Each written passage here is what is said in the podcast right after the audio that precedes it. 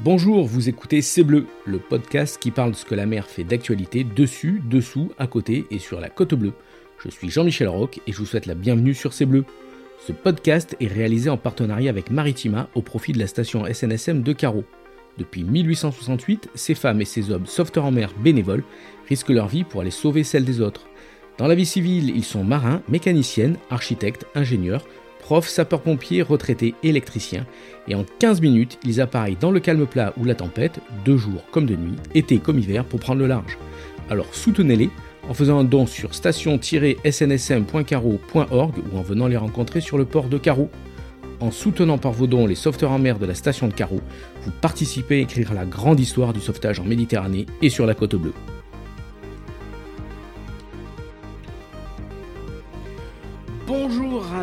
Toutes et à tous. Aujourd'hui, nous sommes reçus par Raphaël Philippi, rider bien connu sur la côte bleue et sur le spot des Arnettes à Carreau. Raphaël, bonjour. Bonjour Jean-Michel. Bienvenue sur, sur C'est Bleu. Alors, avant de débuter ce, podcast, je voudrais dédier euh, cet épisode à, Lise Vidal, euh, une funboardeuse qui était top et qui est partie un peu trop tôt cet été, à l'âge de, 43 ans. Alors, euh, tu l'as bien connue, Raphaël. Moi aussi, c'était une fille en or. C'était une figure du, windsurf, euh, surtout à Marseille. Exactement. On va rappeler un peu son super palmarès. Championne d'Europe 99 et 2004 en planche Mistral, troisième du championnat du monde 99, troisième des championnats d'Europe 2002 et 2003, médaille d'argent aux Jeux, méditerranéens en 2001. Euh, elle fait les Jeux olympiques d'été en 2000. Et depuis, euh, elle était au Pôle France et préparait la jeune génération pour les Jeux Olympiques 2024 bah, à Marseille. Bah, Lise, tu nous manques et on t'embrasse très très fort. Alors, on revient un peu avec Monsieur C111, Monsieur Raphaël Philippi. Donc, euh, nous sommes où exactement? Écoute, on est, on est chez moi. Merci d'être venu jusqu'à moi, Jean-Michel, sur le spot de Carreau. Donc, face au spot, c'est plutôt agréable. Et vu qu'il n'y a pas de vent, tu vois, j'ai un petit peu de temps à te, consacrer. Et bien sûr, vous l'avez compris, on va parler euh, funboard à carreau euh, ici sur la raque des Arnettes, la fameuse euh, raque des, Arnettes. Alors on va commencer par, par te présenter, hein. euh, dis-nous ce que tu fais maintenant, qu'est-ce que tu as fait plutôt quand tu étais jeune, voilà. de la planche à voile depuis toujours, on est d'accord, et c'est ce qui m'a amené à Carreau, parce que Carreau, ça reste... Bah, tu peux pas faire un podcast sur la côte bleue sans parler de windsurf, de surf, et on a, ici on a du vent, des vagues c'est un lieu paradisiaque. Euh, donc euh, voilà. Et t'es dentiste pour, pour ceux qui, qui veulent qui veulent se faire réparer les ratounes. Alors l'idée, si tu veux, c'est que j'ai ouais, j'ai eu la chance de faire des études en parallèle parce que c'est des sports, la planche à voile où on a du mal à gagner notre vie. Donc j'ai toujours fait des études en parallèle. Et... Mais tu en as bien profité quand même de, la planche, c'est ce qu'on va voir ensemble pendant ces, 20 minutes. Alors l'histoire du funboard et de la glisse dans, le monde, vous allez me dire, c'est bah, vieux comme, euh, comme l'homme, depuis le néolithique, euh, tout le monde fait de la glisse. Ça a débuté dans le Pacifique sûrement euh, il y a quelques milliers d'années. Sur des troncs d'arbres. sur des troncs d'arbres. Exactement. et à l'époque, c'était pas des sports de glisse, mais c'était l'ancêtre du surf, c'est ça? Ouais, c'était des challenges déjà euh, en Polynésie, euh, à Hawaï. Enfin, il y avait déjà du surf. Euh, le siècle dernier, c'était déjà des, surfeurs. On peut considérer que les vrais sports de glisse, ceux qu'on connaît, ça a commencé vraiment, allez, on va dire, dans les années 70. Donc début des années 70, il y a des fous furieux aux USA qui, inventent un concept de, planche à voile de, de funboard on est dans les années 64-68. Il pose un, petit, un petit brevet à, l'USPTO, c'est le, c'est le, c'est l'organisme qui enregistre les, les brevets aux États-Unis. Donc il lance le, le, windsurf, le, le funboard. Hein. Euh, mais après, il y a eu d'autres, d'autres glisses hein, qui, ont. Euh, le bodyboard, c'est ça, le Murray. Donc ça, c'est euh, Eddie Murray, je crois. Qui, non, c'est Tom Murray. Tom, Murray. Bah, globalement, si tu veux, le surf c'était vraiment le premier sport. Et puis après, le windsurf est arrivé dans les années 70. C'est la famille Schweitzer qui avait déposé les premiers brevets. Donc la windsurfer qui a commencé à arriver en France en 76, 77. Moi, j'ai, évidemment, j'ai pas connu. Euh, le bodyboard, enfin le body surf, excuse-moi, ça existait depuis bah, toujours. Depuis toujours, parce que tout le monde a glissé en se baignant dans les vagues. Euh, Tom Moret avait inventé le, le Moret, euh, c'était une façon plus facile, on va dire, de, surfer. Alors pour ceux qui ne savent pas, c'est une petite planche avec, euh, vous mettez des, des, palmes au pied et vous restez allongé, ça vous permet de, de prendre des, des, vagues plus facilement que, voilà, de débuter. C'est très bien pour les débutants, ça. Exactement. Exactement. Et puis après, il y a d'autres, d'autres sports de glisse qui sont arrivés. Et de nos jours, on pratique quoi? Eh ben alors, après, le, le, windsurf a pris vraiment une grosse part de, du marché parce que ça permettait aussi de, on avait besoin que de vent, pas forcément de vagues, donc euh, ça, c'est arrivé en Europe, ça permettait aussi de, d'en faire sur les lacs, euh, enfin un petit peu de partout. Dans les années, fin des années 90, début 2000, on a le kite qui est arrivé, alors qui, qui a fait selon certains un petit peu de mal au windsurf, mais l'idée que c'était un peu les mêmes, les, mêmes euh, pratiquants. Ensuite, on a le stand-up qui est arrivé dans les années 2008-2009, c'était le début, donc ça c'est l'ère d'Hamilton à Hawaï qui a commencé à, à le rendre populaire. Et puis le stand-up a colonisé le monde entier. Et puis là, euh, depuis, on va dire, allez, euh, depuis 2-3 ans, on a le wing foil, donc le, foil. Nouvelle pratique, on le voit, euh, depuis un tronc d'arbre jusqu'à des, à des planches qui, sur foil, sur foil qui volent au-dessus des vagues. On voit, c'est un sport de glisse qui est en perpétuel mouvement. on réfléchit à l'ingénierie, voilà, c'est quelque chose euh, qui est associé aussi un peu à, la cool attitude. Hein. C'est un sport saisonnier ou tout l'été. À l'idée de euh, plaisir aussi. voilà, tu vois, le principe, c'est l'adrénaline avant tout. Donc tu t'adaptes au lieu, tu, tu vas t'adapter aussi euh, à la technologie, parce que le foil, il fallait y penser quand même. faire. Aujourd'hui, on, on, vole au-dessus de l'eau. C'est une idée qui est pas si révolutionnaire parce que nous, dans la voile, euh, Tabarly avait pensé depuis longtemps, évidemment. Mais euh, les, les, nouveaux euh, matériaux euh, et donc le carbone en, l'occurrence permettent la création de nouveaux matériels et des planches qui volent au-dessus de l'eau. C'est un truc de, de dingue. on parlait de, de, cette cool attitude. c'est quoi? C'est les années 70 popularisés par des films comme Endless Summer, puis après les années 90 avec Point Break. Voilà, c'est cet, état, L'idée, c'est vraiment un break avec la société, c'est-à-dire que tu vas voyager, euh, découvrir le monde. C'est finalement ce que m'a permis de faire la planche à voile aussi, c'est de, faire des, windsurf trips. Et Alors, où est-ce que tu as navigué? Je sais que tu as navigué de partout dans le monde, mais c'est quoi les meilleurs spots pour, pour toi? J'ai presque pas envie de t'en parler. Le meilleur spot pour moi, c'est Caro. c'est Caro, c'est pour ça que j'ai mis ma maison là. Non, non, c'est un super camp de base, mais j'ai eu la chance oui, d'aller à un petit peu partout, Hawaï, Madagascar, euh, tous les spots qui sont très connus, le Cap Vert, les Canaries. On a plein de spots world class pas très loin de l'Europe. Mhm. Les Canaries, ça reste une des meilleures destinations.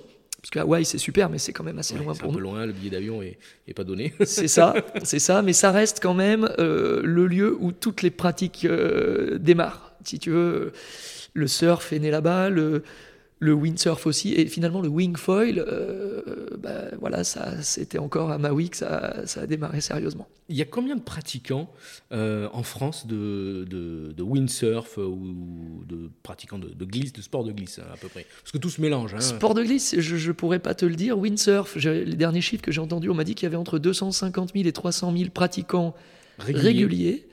Ça, c'est des gens qui ne sont pas forcément euh, affiliés à des clubs, mais quand il y a du vent le week-end, qui vont naviguer. Et, donc, ces personnes, euh, bah, ils ont besoin de quoi? D'une planche, euh, d'un wishbone, euh, d'une combinaison. combinaison. Voilà, et, c'est parti. Et c'est parti, il n'y a pas de forfait. Ça reste un sport, libre, un sport de liberté. Ouais. C'est ça qui est génial. et puis ici, à, Caro, on est bien placé pour, pour en parler. Donc, on va revenir sur. on a vu un hein, monde entier pour pratiquer la planche, le surf, le windsurf. Voilà, ça, c'est, il y en a pour euh, tous les goûts, euh, un peu pour toutes les bourses aussi, euh, parce que le matériel évolue. Il, faut, on va parler un peu de matos quand même. une planche de fun pour un, débutant et pour un, gars un peu confirmé, ça va de, combien à combien? Alors, c'est un peu comme dans tous les domaines, par exemple dans le vélo. Aujourd'hui, tu n'as pas besoin, tu as, du matériel d'occasion, donc mhm. tu peux démarrer avec une planche à 400 euros. Mhm. Euh, aujourd'hui, par contre, une planche neuve, ça peut coûter jusqu'à euh, plus de 2000 euros. Euh, mais en carbone, pour voilà, une pratique super élitiste. Donc tu peux commencer la planche à voile avec un budget global, j'ai envie de te dire, de 1500, 1800 euros, mais avec du matériel d'occasion. D'accord. Le truc, c'est que ça te permet de choper le virus. Voilà. Une fois que tu as le virus, tu là, t'es mal. t'es mal. Et ça a permis de, partir sur, euh, donc de, de, tester un peu ses capacités à, à naviguer et puis de, tester d'autres, d'autres matériels. Alors, tu nous parles de, de wingboard. Alors, explique-nous. On a, on, a, un peu, on a un peu dit ce que c'était, hein, une planche qui vole au-dessus de l'eau, mais elle a autre chose. Alors, c'est complètement différent. Le, la wing, si tu veux, c'est une petite planche qui est qui a un foil, donc ça veut dire que tu voles. Euh, typiquement, le foil te permet de décoller. C'est-à-dire que sous la planche, sous la planche, il y a une espèce de mât, de grand aileron, une aileron de requin, on va dire comme ça, voilà. Voilà, et puis ça fait euh, au bout comme un petit avion. Oui. Euh, on n'a rien inventé, hein, si tu veux. C'est comme sur les bateaux que tu vois de l'America Cup. Et du coup, dès que tu as de la puissance, tu vas t'élever. Le, mât fait 90 cm, donc tu es à 70 cm au-dessus de l'eau. Des sensations, hein, pas mal. Hein. ah, c'est sympa, c'est différent. Et puis alors, la voile et la voile, euh, elle se gonfle. Elle se gonfle un peu comme une aile de kite. Mais par contre, c'est plus un cerf-volant. Tu la tiens dans les mains et ça va te donner juste la puissance suffisante pour décoller. Et une fois que tu as décollé sur ton foil, euh, le système s'auto-entretient. Tu n'as même pas de harnais, ça tire pas spécialement dans les bras. Donc pas besoin d'avoir des, biceps. Euh, non, non, non, carrément pas. Et le foil, va, tu vas pouvoir te déplacer en surfant des petits clapots, des vagues. C'est complètement différent de tout ce qu'on connaissait en surf ou, en planche à voile, où on avait vraiment une sensation de, glisse sur l'eau. On perd la sensation de glisse avec la wing. D'accord. Donc, quand il y a du petit temps, on fait du wing à carreau, et quand il y a du gros temps, on sort euh, les planches et on, attaque des vagues. Là, c'est ça. C'est du costaud, quoi. Ce qui surprend souvent, parce qu'en Méditerranée, moi qui voyage beaucoup, on me dit en Méditerranée, il n'y a pas de vagues. Et quand tu habites à Carreau, tu sais qu'en Méditerranée, surtout euh, quand tu bosses pour la SNSM, tu sais qu'à Carreau, il y a vraiment des grosses vagues. Il y a des grosses vagues. Alors, on, va parler particulièrement du, spot de Carreau, euh, l'historique, on, va tout, on va tout voir. Vous allez tout savoir sur le, spot de Carreau, mais avant, il faut euh, comprendre pourquoi il y a des vagues et pourquoi c'est The Spot ici sur la côte bleue, parce qu'il y a des rags. Alors, une rag, c'est quoi? C'est une, une avancée de roche euh, qui, qui, qui, a, qui, est sous l'eau. Hein, et donc, euh, vous imaginez une plage, mais non pas de sable fin, mais euh, de, une roche. Alors, attention aux, aux oursins. et qui va pas très très loin. Et d'un seul coup, qui tombe. Et ça crée évidemment quand il y a du vent d'est ou du mistral, ça crée des vagues et les vagues viennent se casser sur cette rague et montent, c'est ça? C'est ça. En fait, il y a vraiment, c'est comme un au fond en fait. Hein, et euh, on a de la chance d'avoir de la houle qui est générée. Quand il y a du vent d'est, la houle, elle part du Var. Et quand elle arrive là devant la maison, elle vient taper dans, la rague. Euh, et tout de suite, on a 1m50, 2 mètres. Et l'hiver, tu vois, on peut avoir même 5 euh, mètres de vague. C'est un énorme tremplin. Quoi. Ah bah si tu arrives vite sur une vague de 5 mètres, tu peux te satelliser. c'est le but. C'est ça, c'est le but du, du, funboard. Alors le funboard, il y a plusieurs euh, catégories. Il y, a, du slalom, ça c'est des choses que vous retrouvez euh, euh, aux Jeux Olympiques. c'est des parcours construits. Après il y a du freestyle, ça, ça se rapprocherait un peu dans l'esprit du skate. on fait des figures avec sa planche et sa voile. Et après l'épreuve reine, popularisée par tous les, les films euh, à Hawaï, c'est l'épreuve de vague. Donc là, c'est ce que tu viens de raconter. C'est on, se propulse, on prend de la vitesse, et le but, euh, c'est de, rider, de passer sur les crêtes et de se servir des crêtes comme des crêtes de vague, hein, et se servir des, crêtes de vague comme un tremplin et s'éclater. Il y a deux choses en fait. C'est que tu te sers de la vague, tu surfes la vague. Euh, comme en surf. Ça, c'est quand tu reviens. Au portant. Voilà, quand tu reviens, tu ça au portant parce que toi, tu fais de la voile. Ouais, je suis un peu de voile. voilà, c'est ça. Donc, quand tu reviens, tu surfes la vague, tu fais exactement. Enfin, c'est un peu le. Tu as des notes comme en surf. Et au lieu de remonter à la rame comme en surf, euh, sur le bord où tu vas vers le large, mais là, tu prends les vagues de face et tu fais des sauts. Ah, ça qui est top. Donc on le voit ici à Carreau, un spot historique. Euh, il a été découvert quand, on va dire, ce spot? Alors il a été découvert par tous les, les windsurfers marseillais de l'époque. C'était euh, euh, les frères Bracard à l'époque, mhm. Pierre et Philippe Bracard. Pierre était, était shaper, il fabriquait les planches Sunset. Il y avait tout la génération de, de, Fred Montanelli, Pascal Joly, Gonze, Philippe Raymond, et puis euh, la star de l'époque, c'était euh, Raoul Le Cartier avec son frère Achille.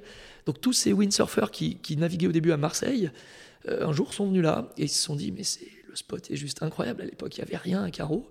Et on, est dans, on, est dans, les années 60, fin des années 70, début des années 80 Non, là c'était déjà des windsurfers qui, qui, naviguaient bien, qui naviguaient dans les vagues et qui cherchaient vraiment des, conditions de wave riding. D'accord. Voilà. ça naviguait déjà sur les temps de berre, ça naviguait au Prado, ça naviguait partout. Mais Caro, c'était un petit peu pas du tout dans, tu vois, c'était loin des radars. Et voilà, un jour ils sont arrivés, un jour de Mistral, avec des conditions parfaitement side. Il y avait deux mètres de vagues. Et là, ils se sont arrêtés, ils ont dit, mais c'est incroyable qu'il y ait ça en France. Et ensuite, euh, bah, il y a eu plein d'étapes. Euh, la Caro Wave classique, c'est devenu euh, une étape incontournable. Là, on est dans les années 2000. Moi-même, j'avais participé à, l'organisation de. C'était Karim Goujon. C'est ça, c'était le champion. c'était l'épreuve vraiment reine du championnat de France de vague. Karim euh, à l'époque, c'était vraiment un, super circuit. Et, Carros, c'était vraiment, il y avait la, Bretagne, euh, la Torche, et puis euh, Carros, c'était vraiment l'étape phare. Et donc, ici, quand il y a du vent d'Est, quand il y a du Mistral, on peut se retrouver à 200 personnes sur l'eau, c'est ça? Il y, a, un monde fou. Il y a un peu de monde, Voilà. de, nos jours, avec les applications de météo en direct, il y a des mecs qui arrivent du... D'Italie, d'Allemagne, de Grenoble, de Lyon, de partout. ça arrive très très vite, ça va vite. Euh, on prend le euh, maximum de, plaisir, on reste un week-end et, euh, et, on repart bosser le, lundi. Mais ça reste quand même un lieu qui a une réputation assez extrême, donc c'est quand même des bons windsurfers qui viennent. Ouais. Tu as vite fait de casser du matériel, il y a du courant, il y a des vagues, il y a des rochers, des oursins, donc il y a quand même beaucoup de casse à carreau, donc tout le monde ne vient pas à carreau. Il faut avoir un niveau un peu confirmé, on va dire. C'est ça. C'est pas un spot pour débuter en fait. et donc on le voit, ce sport, euh, il évolue tout le temps. Euh, il y a des super euh, épreuves ici depuis quelques années. Et puis, on va peut-être parler d'un événement qui pourrait peut-être avoir lieu dans quelques temps. Vas-y. T'es informé hein Ouais, je suis un peu informé. Il y a un bruit qui court. il y a un bruit qui court. C'était une année difficile pour les pour le, windsurf mondial et il y a un bruit qui court en, novembre. Il pourrait y avoir une finale de Coupe du Monde à carreau. Donc c'est jamais arrivé. Bah, c'est jamais, jamais arrivé en France. Normalement, la finale, elle était, euh, elle était à Hawaï. Et cette année, la PWA, donc les instances qui gèrent la Coupe du Monde, ont décidé euh, de, faire la grande finale, slalom, freestyle et vague, euh, entre le spot du Jail sur les temps de berre, sur les temps de berre pour tout ce qui est slalom et freestyle, et de faire l'épreuve de vague là à carreau sur le, sur le spot que tu connais bien. Allez, on l'a dit, on l'a dit. Mais avant ça, il y a un autre événement euh, que tu organises. Explique-nous quand, où, quand. Alors, que je co-organise avec euh, Anne Louvet, que tu, que tu connais bien. On est deux co-organisateurs. Ça, ça s'appelle la Caro Wingfoil Classic. C'est l'édition numéro 2, parce que l'année dernière. Euh, c'était un test event, on va dire, l'année dernière. Ah, c'était plus qu'un test event. C'est la première fois qu'il y avait un événement 100% wingfoil au monde. Alors on le rappelle, hein, le wingfoil, c'est euh, la planche qui vole au-dessus de l'eau et qui est propulsée par euh, une espèce de, voile gonflé euh, et qui se tient à la main parce que c'est hyper léger. Voilà, donc encore une fois, Caro est aux avant-postes un peu de, ces nouveaux sports. Et donc la date? C'est le 30 et le 31 octobre, donc c'est le week-end en fait qui est au milieu des vacances de Toussaint. Réservé. Réservé. réservé. L'idée c'est que c'est pas qu'une compète, c'est aussi un salon de l'essai, toutes les marques viennent exposer euh, du matériel. C'est aussi un, euh, un moyen de faire, des, de faire découvrir le sport, c'est-à-dire qu'il y aura des initiations, et évidemment, il y aura une compétition de slalom et une compétition de, de vagues. Super. Ça, c'est la bonne nouvelle. Quoi. et après, euh, tu as, aussi ouvert un, truc un peu insensé. Vas-y, raconte-nous. La, ouais, la Caro Beach House, bah, c'est le projet de l'année. ouais, on vient d'ouvrir, parce que c'est vrai que la Caro, on je trouve qu'il manquait vraiment un, lieu pour accueillir les gens euh, dans, de super conditions, avec du vrai matériel, euh, donc avec tous mes partenaires. Il y a déjà un, surf shop. Hein, Bien sûr, il y a le, Marin Surf Shop, euh, où on peut acheter du matériel chez Nico, on peut faire du, test et louer. Mais nous, on a, on a rajouté de l'hébergement, en fait. Voilà, pour que les gens puissent venir s'initier. Il y a aussi des écoles qui sont arrivées. Il y a le Rock qui est juste à côté, de Jean Belligo qui permet de faire des cours de kite, des cours de, de wingfoil. L'idée, c'est qu'on aimerait mettre une vraie dynamique pour attirer du tourisme de sport, des gens qui, pourraient vraiment profiter pleinement de la Côte Bleue euh, différemment. Donc vous l'avez compris, le funboard, c'est un état d'esprit, euh, c'est un, lieu où on se réunit entre copains, euh, on fait un, ride, euh, on rediscute, on débrief sur sa nave, on boit un coup. on boit beaucoup d'ailleurs et on discute beaucoup.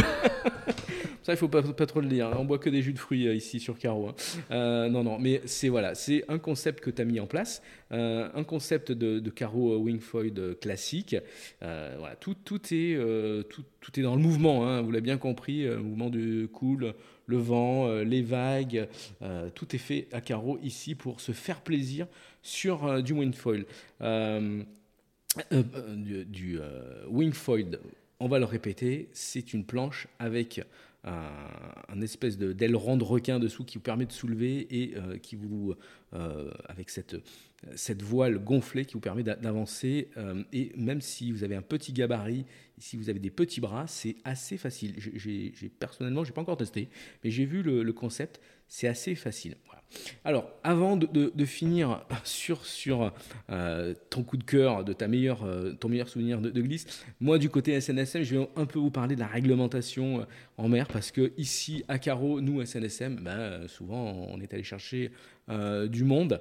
Donc prenez, quand vous venez à Carreau, regardez la météo. C'est le truc le plus important. Hein, tu l'as, Complètement. Voilà, tu, tu, l'as dit. Complètement, parce que les conditions en plus sont assez changeantes. On peut, on peut avoir d'un coup le vent qui tourne euh, de 180 degrés, qui se lève euh, en Mistral, euh, en vent du nord assez fort, offshore, donc il faut vraiment être hyper, hyper vigilant. Voilà, donc carreau, un spot important, où on prend la météo avant de partir sur l'eau, on regarde son matos, hein, ça c'est le truc aussi à connaître, euh, sa forme. On part pas euh, sur l'eau quand si on est un peu fatigué, si on a fait la bringue euh, la veille. on essaie de prendre le minimum de matériel de secours. Alors je sais que c'est pas facile, les gens qui nous écoutent, comment on fait pour prendre un peu de matos sur, sur sa planche de, de funboard? prenez par exemple un petit du boot du boot voilà du boot enroulé autour du wishbone euh, prenez, euh, si vous avez votre téléphone portable, mettez-le dans une housse étanche zippée et vous le mettez dans votre combinaison. Euh, ça va vous sauver la vie. Florence Artaud, si on l'a sauvée sur, quand elle est tombée à l'eau, c'est grâce à son téléphone portable qu'elle avait sur elle. si vous prenez, si vous naviguez un peu le, le en fin, en fin de journée, en fin de session, là, entre vers 17-18 heures, là, au mois de septembre-octobre, la, la, nuit tombe vite. Prenez ne serait-ce qu'un un, petit flashlight ou euh, un cialume. Un cialume, c'est un, bâton qui, fait la taille d'un stylo. Euh, quand vous le cassez, ça fait bleu. Moi, le vrai conseil que je peux donner, c'est jamais tout seul. Il suffit d'être deux. Il y en a toujours un qui a l'œil sur l'autre, et s'il y en a un qui a un problème, bah, l'autre entre au bord euh, pour, ça. Prévenir, appeler le, prévenir, Voilà, prévenir La, famille où on va naviguer, dire vraiment je suis à tel endroit et pas euh, à un autre, ça, permettra à la SNSM de, de, gagner du temps si vous avez un souci pour venir euh, vous chercher. Ben écoute Raphaël, raconte-nous maintenant ton meilleur souvenir de glisse, peut-être ici à Carreau ou alors euh, ailleurs. Alors, T'imagines que j'en ai beaucoup, mais un, de mes meilleurs souvenirs, ça, ça, restera quand même la, compète l'année dernière de la première Wingfoil parce que c'était une année compliquée. On a jusqu'au dernier moment, on n'était pas sûr de pouvoir l'organiser. Et puis on a remis un énorme coup de... Euh, voilà, il y a plein de gens qui sont arrivés, il y avait euh, toutes les marques qui étaient présentes, les gens en fait euh, qu'on n'avait pas vu depuis super longtemps en fait. Oui, à cause du Covid. À cause du Covid, il y avait de la musique, il y avait du plein de potes, ça a été un, super moment à partager, on va dire. La SNSM avait un stand. Ouais. C'était voilà. Ils nous ont filé un coup de main et je les remercie d'ailleurs parce que ils ont été géniaux. Ils ont sorti le le gros bateau, ils étaient présents. Et pour nous, c'est vrai qu'on a fait ça un peu euh, de briquet de broc comme on a pu, et d'avoir la SNSM sur le sur l'événement, c'est euh, rassurant. Voilà. Donc cette année, ça sera encore mieux organisé. Euh, donc rendez-vous le 30 et 31 octobre sur le, spot de Caro. Voilà, donc Raphaël, euh, merci beaucoup d'avoir parlé avec nous un peu de glisse, hein. Beaucoup de funboard euh, ici sur ce spot de légende de la Côte Bleue. Alors si vous avez envie de pratiquer le funboard, allez-y, rapprochez-vous d'un club de la, Fédération française de voile près de chez vous. Venez ici chez Nico au marin récupérer du matos. Si vous voulez venir en famille dans un esprit chill out, ben, contactez Raphaël. Il y a un spot d'enfer, une baraque d'enfer pour euh, passer un bon moment en famille au bord de l'eau et pratiquer avec tout le matériel euh, qu'il faut. Voilà, si vous voulez voir euh, le village des vents et le spot des Arnettes, bah, vous êtes les bienvenus ici à Carreau. si vous avez envie de vous lancer dans les vagues par gros temps, sachez bien naviguer avant, prudence. Voilà. Et donc rendez-vous le 30 et 31 octobre sur le spot des Arnettes pour la Wing Foil classique, on le répète, hein, pour la compète des démos et un salon de matos. ça va le faire, hein, bien, bien, bien euh, après cette période de, Covid. Surtout, surtout, n'oubliez pas d'aller soutenir en partenariat avec Maritima les sauveteurs en mer euh, de la station de Carreau avec vos dons sur station-snsm.carreau.org ou par vos achats sur la boutique de la SNSM ou encore à venir nous rencontrer euh, tous les samedis matins. On est euh, à côté du marché aux poissons. Si vous nous avez suivis jusque-là, merci à vous. N'hésitez pas à commenter ce podcast sur les réseaux sociaux si ça vous a plu, euh, si c'est bien, même pas bien, on est à votre écoute. On reste en contact par l'email snsm.caro.gmail.com. N'hésitez pas non plus à nous faire part de vos idées d'actualité en rapport avec la mer ici sur la côte bleue entre l'Estac et la Vera. On se retrouve dans 15 jours pour un nouveau podcast de Bleu avec un nouvel invité, Monsieur C111, Monsieur Raphaël Philippi. Merci et bon vent. Merci à toi et à bientôt. Ciao, ciao. Ciao.